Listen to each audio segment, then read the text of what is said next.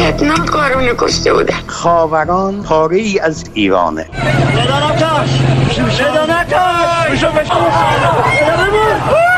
که کدوم آبان گفتم آبان خونین 98 هواپیما بارها سقوط کرده توی خونه های ما هر شب داره سقوط می‌کنه دختر من سالم و سرحال بوده. داخل فرودگاه سپاه یا نیرو انتظامی بچه من رو بودنه. سلام. من فرشته قاضی هستم و شما شنونده پادکست یک پرونده هستین که هر هفته از حسابهای رادیو فردا تو پادگیرای مختلف و شبکه های اجتماعیمون پخش میشه.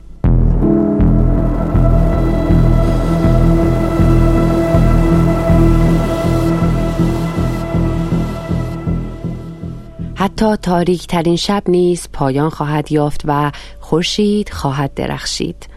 این آخرین نوشته آرمیتا گراونده در اینستاگرامش. دختر نوجوانی که شبش پایان نیافت و بعد از 28 روز کما در بیمارستان فجر تهران چشماش برای همیشه بسته موند.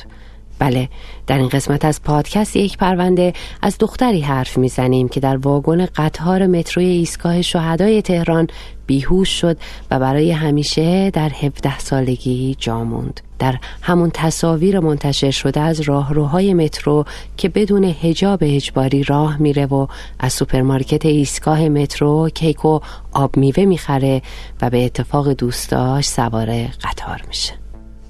نام آرمیتا حالا دیگه جهانی شده از معاون نماینده ویژه دولت آمریکا تا وزیر خارجه کانادا و نماینده پارلمان آلمان درباره او توییت کردند. در ایران هم تصاویر متعددی از دیوار نگاری یا نصب پوسترایی درباره او در دانشگاه های مختلف رو شاهد بودیم اما خیلی چیزها رو درباره او نمی‌دونیم. خیلی کم از او اطلاعات داریم. مثلا می‌دونیم که دانش آموز هنرستان فنی حرفه‌ای اروت الوسخا و نقاش حرفه‌ای بوده و دیوارای اتاقش پر از پورتره هایی که خودش کشیده. آخرین پورتره رو هم از چهره خودش که به یادگار گذاشت و رفت. می‌دونیم که از سال 92 تکواندو رو به عنوان ورزش حرفه‌ای شروع کرده و کمربند مشکی داشته.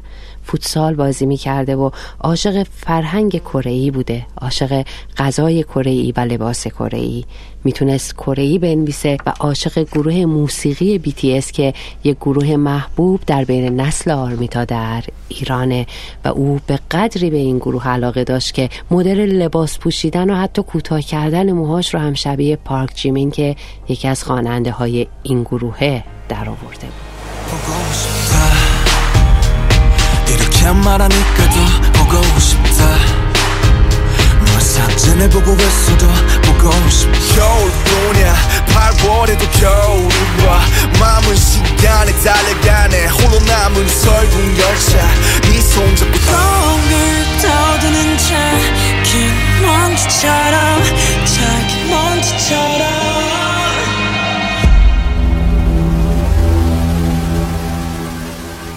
می‌دونیم که از روستای سرترهان در کوهدشت لورستان به اتفاق خانوادهش پدرش که کارگره و مادر و تنها خواهرش آوا به کرمانشاه رفته بود و بعد ساکن تهران شده بود. از تصاویر دیوارهای اتاقش و اینستاگرامش و همچنین اطلاعات کمی که از خانوادش گرفتیم می‌دونیم که دختری خلاق توانا و پر از شور زندگی بود. عاشق به قول خودش تاریکی و دوست داشت تو دل تاریکی خیلی وقتا بشینه نقاشی بکنه. عاشق طراحی کردن مدل لباس هم بود و به همین خاطر خیلی وقتا مدل لباسایی هم که خودش دوست داشت بپوشه رو طراحی می‌کرد. فرزاد سیفیکاران روزنامه نگار که اولین بار خبر بیهوشی آرمیتا در ایستگاه متروی شهدای تهران رو منتشر کرد و وضعیت او و خونوادش رو پیگیری می کرد میگه که در ارتباط با آرمیتا با یک کاراکتر بسیار ویژه و پر از شور و نشاط و زندگی و فعالیت طرف بودیم. من با یکی از دوستانش که صحبت می‌کردم می‌گفت تا قبل از اینکه حادثه مترو براش پیش بیاد مدام باشگاه رو می‌رفت. عاشق نقاشی بود در هنرستان ثبت نام کرده بود با اینکه تنها دو سال بود نقاشی رو شروع کرده بود ولی خیلی به صورت حرفه‌ای نقاشی می‌کشید. نه تنها نقاشی چهره های آدم هایی که دوستشون داشت و می‌کشید از خودش پورتری کشیده بود که آخرین نقاشیش هست به یادگار مونده. همیشه هم خیلی دوست داشت که در واقع به عنوان یک دختر و یک زن اونجوری که هست پذیرفته بشه. برای همین زیر یکی از پستاش طرحی رو کشیده بود و زیرش نوشته بود که تا قبل از اینکه دلایل من رو بدونید سعی کنید من رو قضاوت نکنید. یعنی آگاه بود به کاری که می‌خواست انجام بده. همه اینها نشون میده که با یک کاراکتر بسیار ویژه و پر از شور و نشاط و زندگی و فعالیت ما طرف بودید. اینا همه اون چیزیه که از آرمیتا می‌دونیم و در مقابل اون چه که از اون نمی‌دونیم خیلی کم و ناچیزه. شاید مهمترین چیزی که نمی‌دونیم اینه که واقعا چه اتفاقی برای آرمیتا افتاد. دختر نوجوان ورزشکاری که نه مهر به گفته خونوادهش سالم و در سلامت کامل از خانه بیرون رفت و در همون مسیر همیشگیش به مدرسه و پس از ورود به واگن قطار بیهوش روی زمین افتاد و بعد از 28 روز کما جان باخت. از فرزاد سیفی کاران می‌پرسم که چرا بعد این مدت ما هنوز نمی‌دونیم دقیقا چه اتفاقی برای آرمیتا افتاده. جمهوری اسلامی با توجه به تجربه که پارسال سر محسا جینا امینی داشت سریعا خانواده رو در یک شرایط کاملا بسته امنیتی قرار داد و نذاشت که اونا بتونن اونطوری که خودشون می‌خوان صحبت کنن با رسانه ها محدودیت قائل شد برای روزنامه نگاران مستقل که بتونن دسترسی داشته باشن به منابعی که لازمه. و ما فقط می‌بینیم که اخبار آرمیتا گراوند و مصاحبه های پدر و مادرش تنها و تنها از طریق پایگاه خبرگزاری جمهوری اسلامی یا همون ایرنا منتشر میشه. نتیجتا همه این موارد باعث شد که دسترسی به روایت خانواده و روایت دوستان و نزدیکان آرمیتا و مخصوصا اون دو دوستی که باهاش بودن کاملا در دست حکومت قرار بگیره. حکومت میگه که آرمیتا به دلیل افت فشار بیهوش شده و افتاده. روایتی که افکار عمومی باور نداره. تصاویر تختیش شده دوربین های مدار بسته مترو هم که رسانه رسمی دولت جمهوری اسلامی یعنی ایرنا منتشر کرده همه واقعیت رو نمیگن. فرزاد میگه شاهدایی وجود دارن که این بحث رو مطرح کردن که آرمیتا با افرادی سر هجاب درگیر شده و او رو هل دادن. شاهدانی وجود داشتند که این بحث رو مطرح کردن که آرمیتا گراوند با افرادی بر سر حجاب درگیر شده و اون رو هل دادن. دست کم دو منبعی که من باشون صحبت کردم در این باره چیزهایی رو گفتن. فقط خب متاسفانه اطلاعات در این زمینه کمه و به دلیل فضای امنیتی نمی‌شد بیشتر به این منابع دسترسی پیدا کرد تا ببینیم دقیقا چه اتفاقی افتاده. اما مهمترین نکته مخفی کاریه که این وسط اتفاق افتاده. نه تنها به صورت قطر چکانی در پنج نوبت متفاوت فیلم های دوربین های مداربسته مترو منتشر میشه و تازه اون دوربین ها هم باز دوربین های قسمت های خاصی رو منتشر می‌کنن. ما می‌دونیم که مثلا همون سکویی که آرمیتا گراوند در اونجا بوده دو طرف سکو در واقع دوربین داشته در حالی که فقط دوربین یک سمت رو منتشر می‌کنن. و از سوی دیگه واگن قطار هم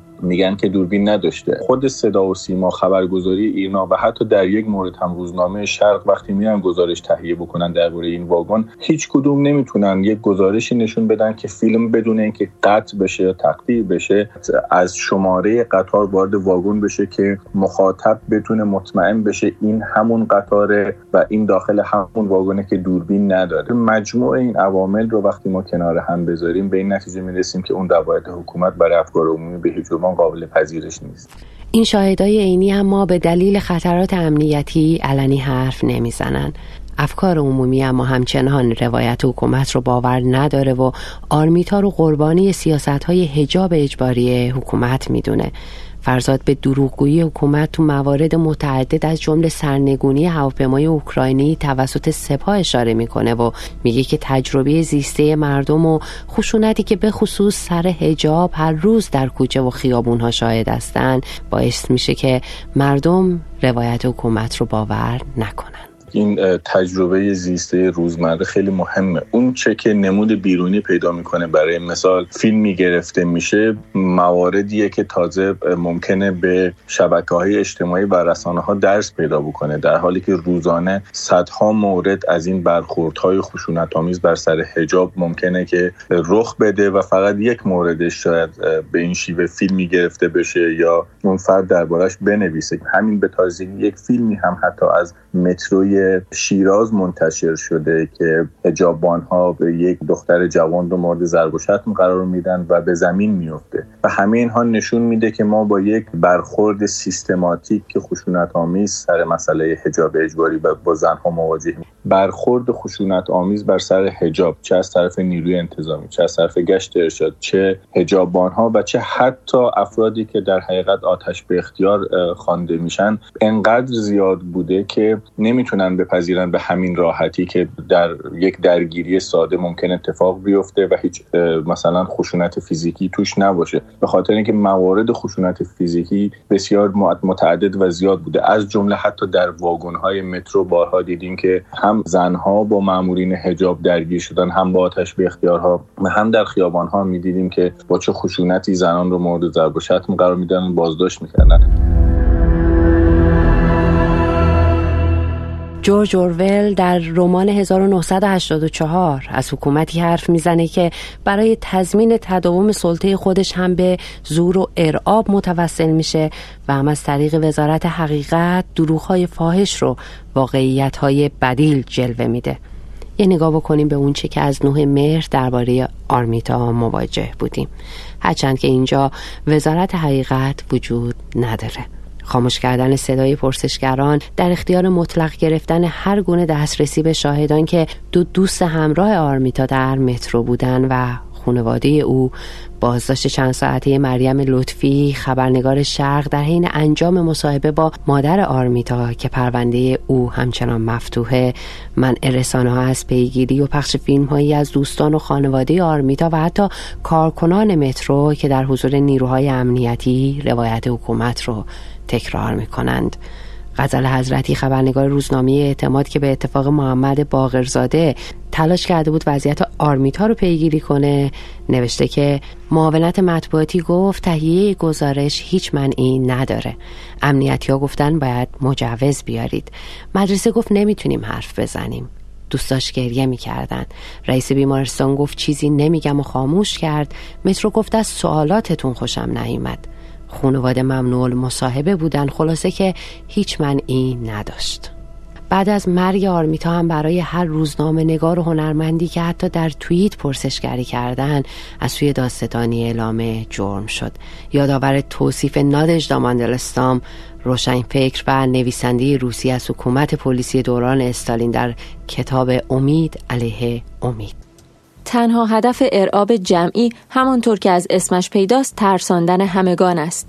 برای مبتلا کردن کل کشور به وضعیت حراس مصری تعداد قربانیان باید به طور نجومی افزایش میافت و در هر طبقه از هر ساختمان مسکونی همیشه باید چندتایی آپارتمان وجود می داشت که ساکنانش را ناگهان دستگیر کرده و برده باشند. در این صورت بقیه ساکنان ساختمان به شهروندان الگو برای مابقی دوران زندگیشان مبدل می شدند. این اصل درباره هر شهر و خیابان جارو شده ای صدق می کرد.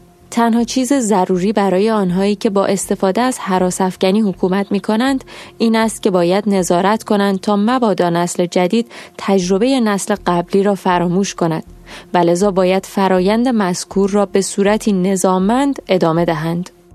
تورج عطابکی پژوهشگر ارشد تاریخ اجتماعی دانشگاه لایدن که سالها به شوروی سابق و کشورهای بلوک شرق اون زمان و همچنین روسیه فعلی سفر و تحقیق و پژوهش کرده از تجربه های مشابه حکومت های توتالیتر در این کشورها میگه و تشابهش با اونچه که در ایران اتفاق میفته و در قضیه آرمیتا هم اتفاق افتاد. محروم کردن مردم از آنچه که داره اتفاق میفته یعنی در تاریکی مطلق قرار دادن. فاز اول فاز دوم اطلاعات کاملا در همین که خانواده دریافت می‌کردن. وقتی مراجعه می‌کردن هیچ نهادی مسئولیت قبول نمی‌کرد و رودش روی نهاد دیگه ای مینداخت اطلاعات متضاد گاه متناقض رو در اختیار نزدیکان و یا دوستان و خانواده اول و دوستان در حقیقت قرار می‌دادن. فاز سوم این بود که قبول می‌کردن که چون این آدمی به هر صورت براش این اتفاق افتاده ولی روایتی که ارائه می‌دادند کاملا روایت نادرست بود. مثلا ما نمونه هایی داریم که کسی رو یک در زمان سالهای 1930 در اون دوران پردبار استالینی دستگیر کردند و یا در اروپای شرقی به اردوگاه کار اجباری فرستادن در اردوگاه کار اجباری سر به نیستش کردن ولی وقتی که خانوادهش مراجعه کردن گفتن که نه به دلیل یک مرگ طبیعی زاتوریه گرفته مثلا از بین رفته. و به ندرت بود که مثلا شکل دقیق و درست سربنیز کردن یک متهم رو بیان می‌کردن. و این همون حکومت پلیسی یا حکومت امنیتیه که تورج عطابکی میگه. رفتار پلیسی امنیتی حکومت های توتلیتر سراخر هدفش اینه که مردم رو به انفعال بکشونه از ترس عقوبت جانفرسایی که باید در حقیقت تحمل کنه. بعد از اون که اعاده حیثیت متهمان رو ما در اتحاد جماهیر شوروی و یا در کشورهای اروپای شرقی دیدیم اسنادی که به دست آوردیم متوجه شدیم که اصلا تمام داستان از فاز اول دوم و سوم به گونه دیگه رقم خورده و تمام این اطلاعات ناقصی که ارائه داده شده برخواسته از یک طرح بسیار بسیار پیچیده امنیتی و پلیسی بود. زنان نشستن بر سر قبر تازه‌ای که آرمیتا رو توی خودش جا داده و خاک بر سر میریزن و کل می‌کشن. اسمش رو فریاد می‌زنن. آرمیتا آرمیتا. عکس با هجاب کامل اجباری آرمیتا روی مزار اوست که انگار هیچ نسبتی نداره با او که تو راهروهای مترو با موهای آزادش و با آگاهی از خطراتی که ممکن بود براش پیش بیاد رها و سرخوش قدم برمی داشت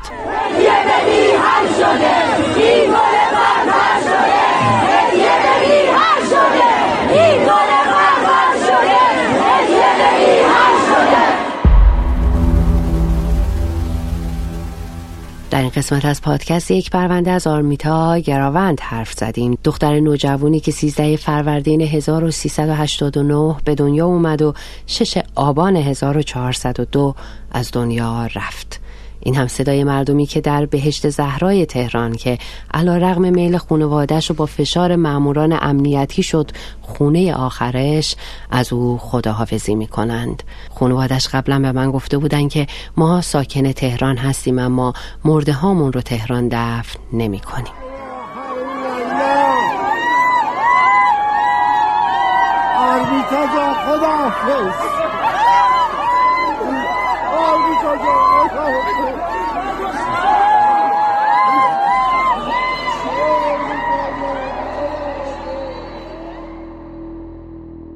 من فرشته قاضی هستم و تا هفته دیگه و پرونده ای دیگه. به امید روزی که دیگه نیازی به ساخت یک پرونده نباشه خدا نگهدار.